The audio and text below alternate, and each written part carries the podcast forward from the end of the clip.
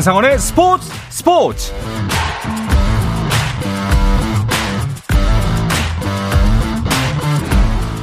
스포츠가 있는 저녁 어떠신가요? 아나운서 한상원입니다. 오늘 하루 이슈들을 살펴보는 스포츠 타임라인으로 출발합니다.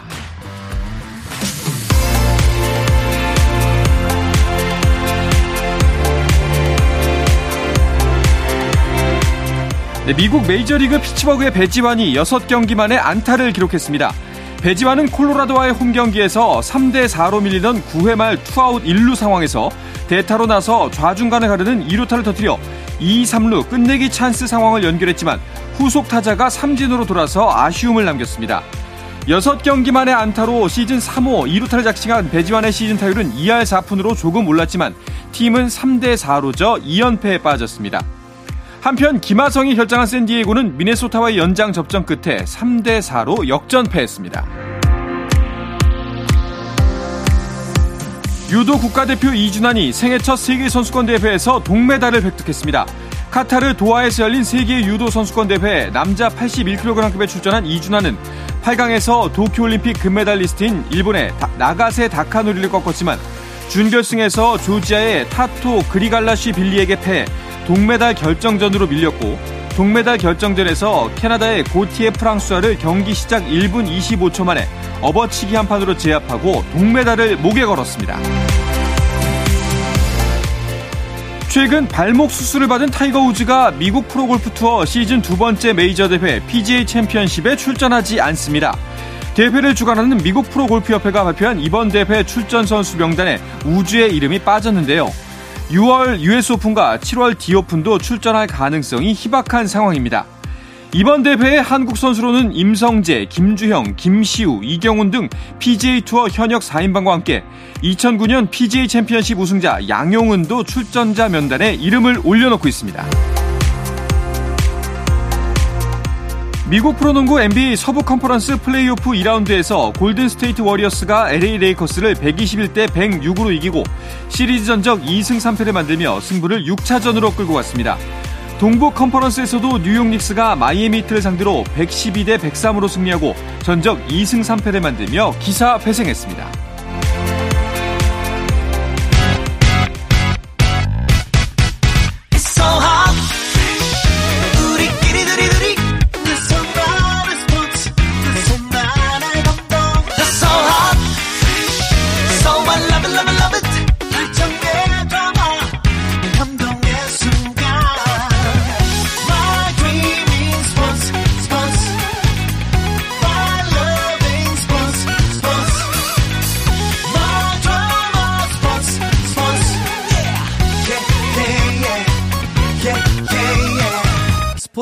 스포츠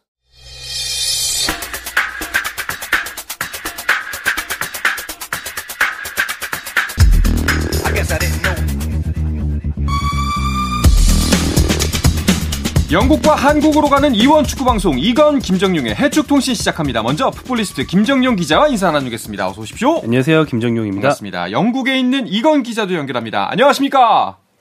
네, 안녕하세요. 이건입니다. 네. 이건 기자, 프리미어 리그는 이제 챔피언스 리그 4강전 때문인지 며칠 쉬어가네요? 네, 그렇습니다. 이곳 시간으로 이제 월요일까지 경기를 펼쳤고요. 주중에는 이제 경기가 없습니다. 아무래도 챔피언스 리그 4강 일정도 있고, 어, 또 시즌이 막바지기 때문에 조금씩 일정이 줄어들고 있기 때문에 그랬는데요. 이 챔피언스 리그 4강 경기가 아무래도 상당히 어, 중요한 경기였습니다. 특히 네. 영국 팬들 입장에서는 맨시티가 레알 마드리드와의 아, 챔피언스리그 4강 1차전 경기 여기에 큰 관심을 이제 뒀는데요. 맨시티가 레알 마드리드 원정을 가서 1대 1로 무승부를 거두고 음. 돌아왔습니다. 어, 비니시우스에게 선제골을 내줬지만 후반전에 어, 케빈 더브라이너가 동점골을 넣으면서 1대 1을 맞췄고 혼란은 침묵하면서 그냥 부득점으로 돌아왔습니다. 네. 일단은 뭐 원정 다득점 원칙은 없어졌다고 해도 그래도 어, 원정 팀에게는 무승부면은 일종의 성공 아닌가요? 네, 그렇습니다. 뭐 모든 축구 팀이 홈에서 더 강하기 마련이고 특히 유럽 대항전 같은 경우는 타국 원정이기 때문에 음. 홈에서 훨씬 다들 강해요. 그렇기 네네. 때문에 네. 원정에서 무승부면 성공이라 할 만하고요. 원정 다득점 원칙이 말씀하신 대로 지금 없어졌기 때문에 과거에 원정 다득점이 있을 때는 골을 많이 넣고 무승부일수록 좋았거든요. 네. 그러니까 우리 팀은 원정에서 뭐 5대 5로 무승부를 거두고 홈에서 0대 0으로 무승부를 하면 원정 다득점으로 우리가 올라간 데가 네네. 있었는데 지금 그건 없어졌기 때문에 음. 뭐골 수는 따질 필요가 없습니다만 맨시티가 홈 승률이 더 좋으니까 당연히 이득이라고 할 수 있습니다. 그렇군요. 영국 현지에서는 이 경기에 대해서 어떤 평가들이 나오고 있나요? 네, 일단은 그 안도의 한숨을 쉬고 있습니다. 음. 왜냐하면 이 맨시티가 지난 시즌에 챔피언스리그 4강에서 역시 레알과 맞붙었거든요. 그 당시에는 홈에서 먼저 경기를 하고 2차전 원정가서 했는데 맨시티가 홈에서는 4대 3으로 승리를 했습니다. 하지만 2차전 원정에 가서 1대 3으로 져가지고 탈락을 했었거든요. 네. 그렇기 때문에 그만큼 레알 마드리드 원정은 쉽지 않은 경기다. 특히나 이제 레알 마드리드가 경기 내용은 지더라도 결과를 이제 낼 줄 아는 그런 챔스 DNA가 있는 팀이기 때문에 상당히 어려운 경기를 할 수밖에 없었고 또 경기 자체가 선제골 내주면서 조금 이렇게 말려가는 그런 경기였기 때문에 어, 이러다가 혹시 지는 거 아닌가라는 그런 걱정도 했었는데 결국 무승부를 거뒀거든요. 그렇기 때문에 이 영국 현지 언론에서는 그래 레알 마드리드 원정 가가지고 무승부 했으면 음. 충분히 소기의 평가, 그 소기의 성과를 달성을 한 것이다. 라면서 만족하는 그런 평가들을 내리고 있습니다. 네. 이번 대결 보시면서 이제 홀란드 벤제마의 대결 어떻게 펼쳐질 것인가라고 봤는데 실제 양상은 어떻게 나왔나요? 어, 두 선수 모두 비교적 잠잠했습니다. 음. 어, 엘링 홀란 같은 경우는 지금 뭐 세계 최고의 공격수로 떠오르고 있기 때문에 지난 한 2, 3년 동안 세계 최고였던 벤제마의 맞대결이 굉장히 기대를 모았는데 둘다 잠잠했고요. 홀란 선수는 슛이 수비수 블로킹에 막히는 등 굉장히 좀 파괴력이 있는 모습과는 거리가 멀었습니다. 네. 다만 이제 두 팀의 주인공은 따로 있었는데 레알 마드리드는 벤제마와 더불어서 이제 비니시우스 주니오르 브라질 대표팀의 왼쪽 윙어인 선수가 쉽게 말해서 현재 세계 최고의 윙어입니다. 네. 드리블을 뭐 한 경기에 몇 개 성공하는지가 뭐 비슷한 포지션 선수들의 두세 배씩 기록을 하거든요. 음. 이날도 엄청난 슛으로 득점을 했고요. 맨시티 측에서는 홀란의 도우미로 보통 활약해온 케빈 더브라이너 네. 미드필더가 또 엄청난 중거리 슛 자신의 킥력을 뽐내면서 동점골을 넣었습니다. 그렇군요. 자 이렇게 동점이 펼쳐졌기 때문에 이제 2차전에서 승부를 내야 됩니다. 맨시티 홈에서 열리죠? 네 그렇습니다. 어, 한국 시간으로 18일 새벽에 맨시티의 홈인 에티아드 스타디움에서 열리고 열리게 됩니다. 이 경기에 대해서 이제 영국 언론들도 그렇고 스페인 언론들도 그렇고 어차피 결승 진출을 가려지는 경기 팀이 가려지는 경기이기 때문에 큰 기대를 하고 있는데 음. 특히나 이제 영국의 기대감이 큰 것 같습니다. 아무래도 원정에서 1대1 무승부를 거두고 왔기 때문에 아, 우리들 홈에서 하는 2차전은 다를 것이다. 어, 특히나 뭐 2차전 홈에서는 맨시티가 상당히 강하고 많은 골까지 기대를 한다라는 약간의 설레발이 섞인 그런 예상들도 조금씩 조금씩 흘러나오고 있습니다. 이제 다만 제가 개인적으로 예상을 하자면 치열한 접전이 될 것 같고 원정 다특히 우승 원칙이 없기 때문에 개인적으로는 90분 내에는 승부를 가리지 못할 가능성도 되지 않을까라는 생각을 하고 있습니다. 그렇군요. 김종영 기자는 어떻게 보세요?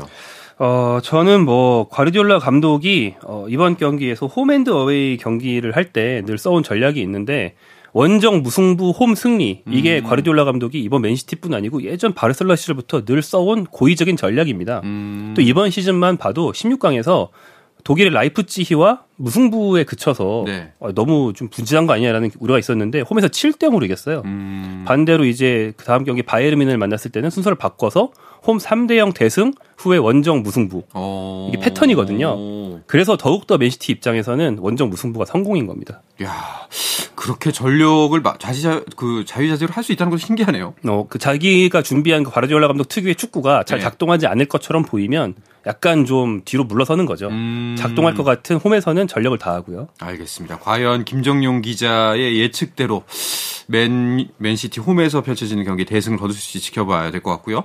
또 하나의 4강 1차전은 오늘 있었습니다. 그렇죠?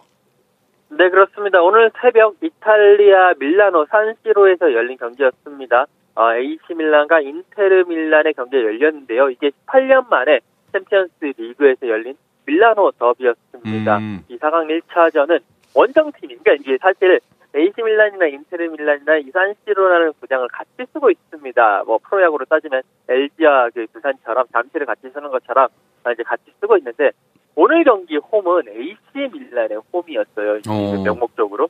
근데 이제 AC 밀란이 홈 경기에서 패배를 한 거죠. 인테르 밀란이 2대 어, 0으로 원정 경기 승리를 했고요. 에딘 제코 그리고 미키타리안이 골을 넣으면서 어, 승리를 이끌었습니다. 이제 인테르가 원정에서 승리하면서 결승 진출 유리한 고지를 점했고 만약에 2차전에서 뭐 무승부라든지 아니면 뭐 승리를 하게 되면 13년 만에 결승에 진출하는 기염을 토하게 됩니다. 그렇군요.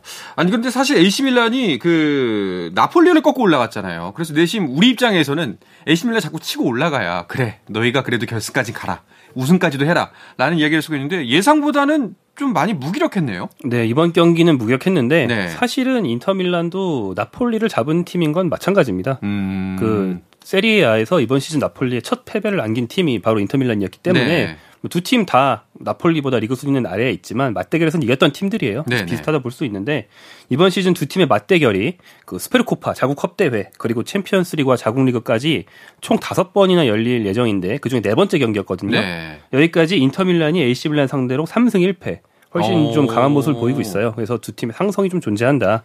두 팀 맞붙었을 때는 인터밀란이 유리하다라는 것을 이제 사실은 미리 알 수 있었죠. 음, 네. 그런 면이 확실히 있었군요. 알겠습니다.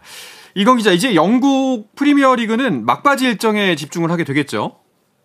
네, 그렇습니다. 이제 이번 주말에 다시 프리미어 리그가 재개를 하는데요. 어, 이제 시즌 어, 리그 36라운드 경기에 돌입을 하게 됩니다.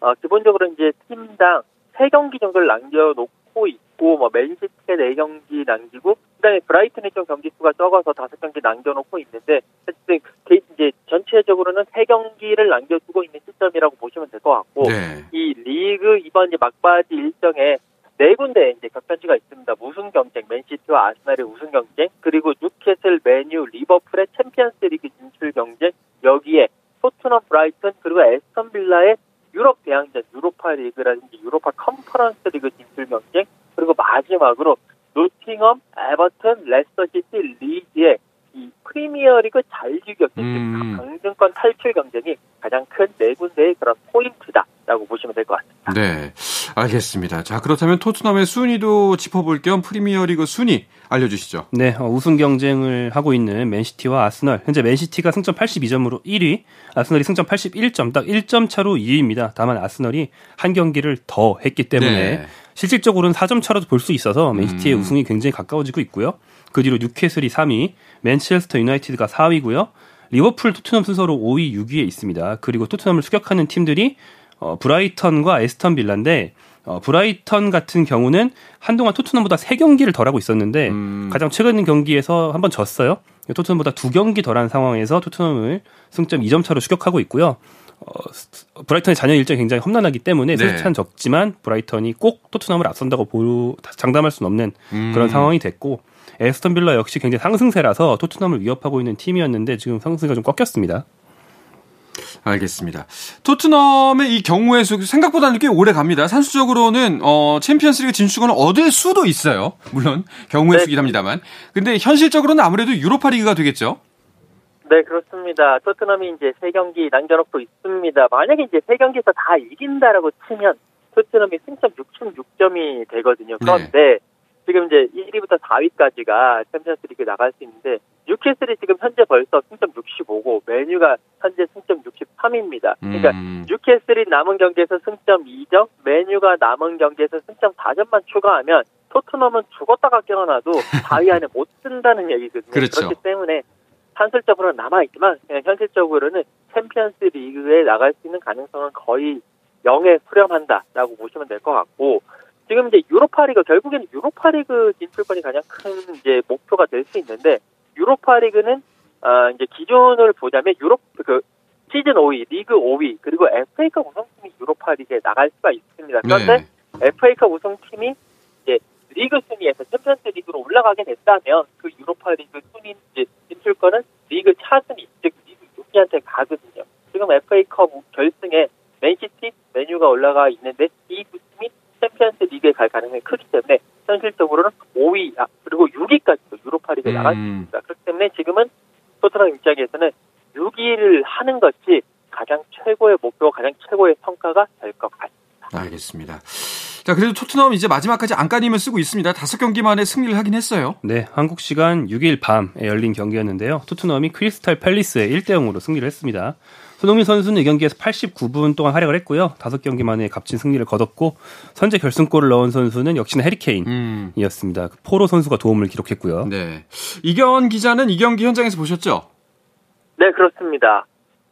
어, 손흥민 선수가 아, 이 경기 정말 89분간 뛰면서 좋은 뭐 찬스도 만들고 1대1 찬스에서 조금 상대 골키퍼가 너무 잘해가지고 아, 골이 막히는 아쉬움도 있었는데 아, 이 경기 더 아쉬운 것은 손흥민 선수가 인종차별을 당했다라는 어, 그 부분이 아쉬웠습니다. 이제 상황이 89분에 손흥민 선수가 교체 아웃되던 상황이었는데 사실 교체 아웃이 되면 바로 벤치로 가서 들어오는 선수와 하이파이브 하고 나가는 게 원칙인데 이제 손흥민 선수가 반대편에 있었기 때문에 그 이제 그 그쪽에 반대편에 있어서 반대편 터치 라인을 아웃을 해서 골대 뒤로 삥 돌아가는 그런 동선이었습니다. 그런데 이제 그 동선 상에 크리스탈 팰리스에서 이제 원정 응원하는 팬들 자리가 있었고요.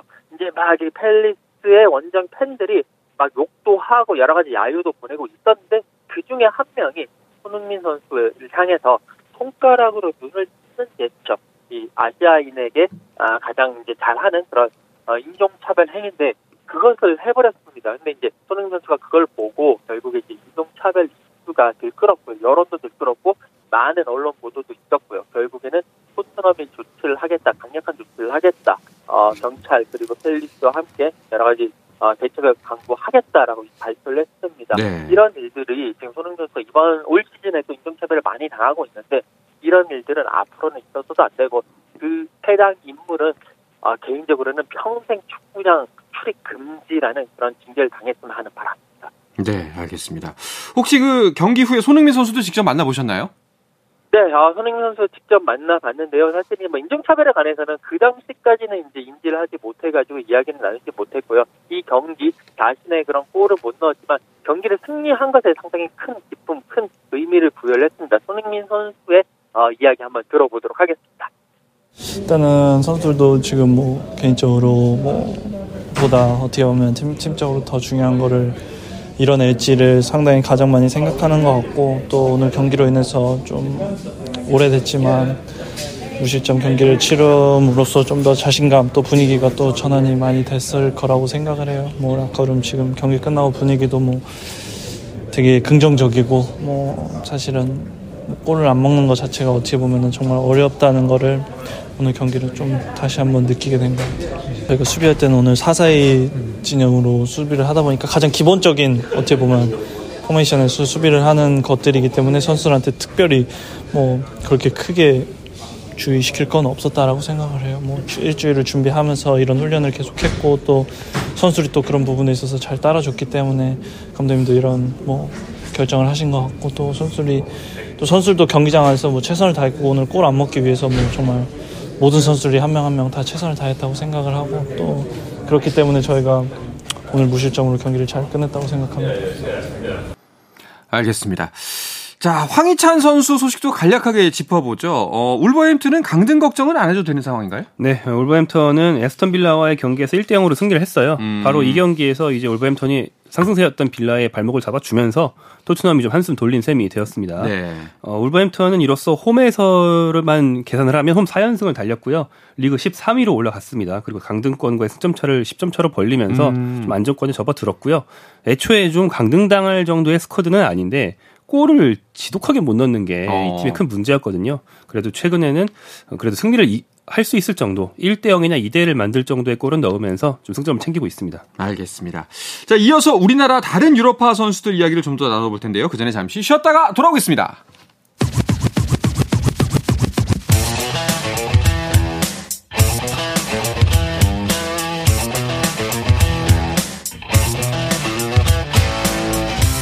짜릿함이 살아있는 시간.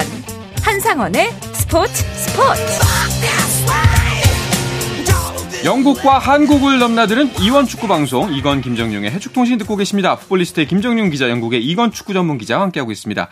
자, 먼저 이강인 선수 이야기를 해볼까 하는데요. 그 이적설이 계속 나오고 있는데 이번엔 또 연봉 지금 받고 있는 연봉으로 화제가 됐어요. 근데 높은 연봉이 아니라 연봉이 턱없이 낮아서 화제가 됐더라고요. 아, 네 그렇습니다. 사실 낮을 수밖에 없어요. 왜냐하면 원래 있던 팀 발렌시아 한 팀에서 네. 데뷔한 뒤로 좀 뛰었는데 주전이 된 적이 없고요. 음. 그 다음에 처음 이적한 팀 여기 마요르카는 돈이 없는 팀이라서 음. 이강인 선수도 출전 기회를 잡기 위해서 좀 연봉을 많이 올릴 생각을 못 하고 좀 감소하고 온 거거든요. 음. 그래서 현재 연봉이 약 7억 2천만 원 정도라고 하는데 네. 물론 뭐 나이에 비해서 일반인으로 치면 부럽죠, 저는. 네, 네. 굉장히 부러운 액수지만 네.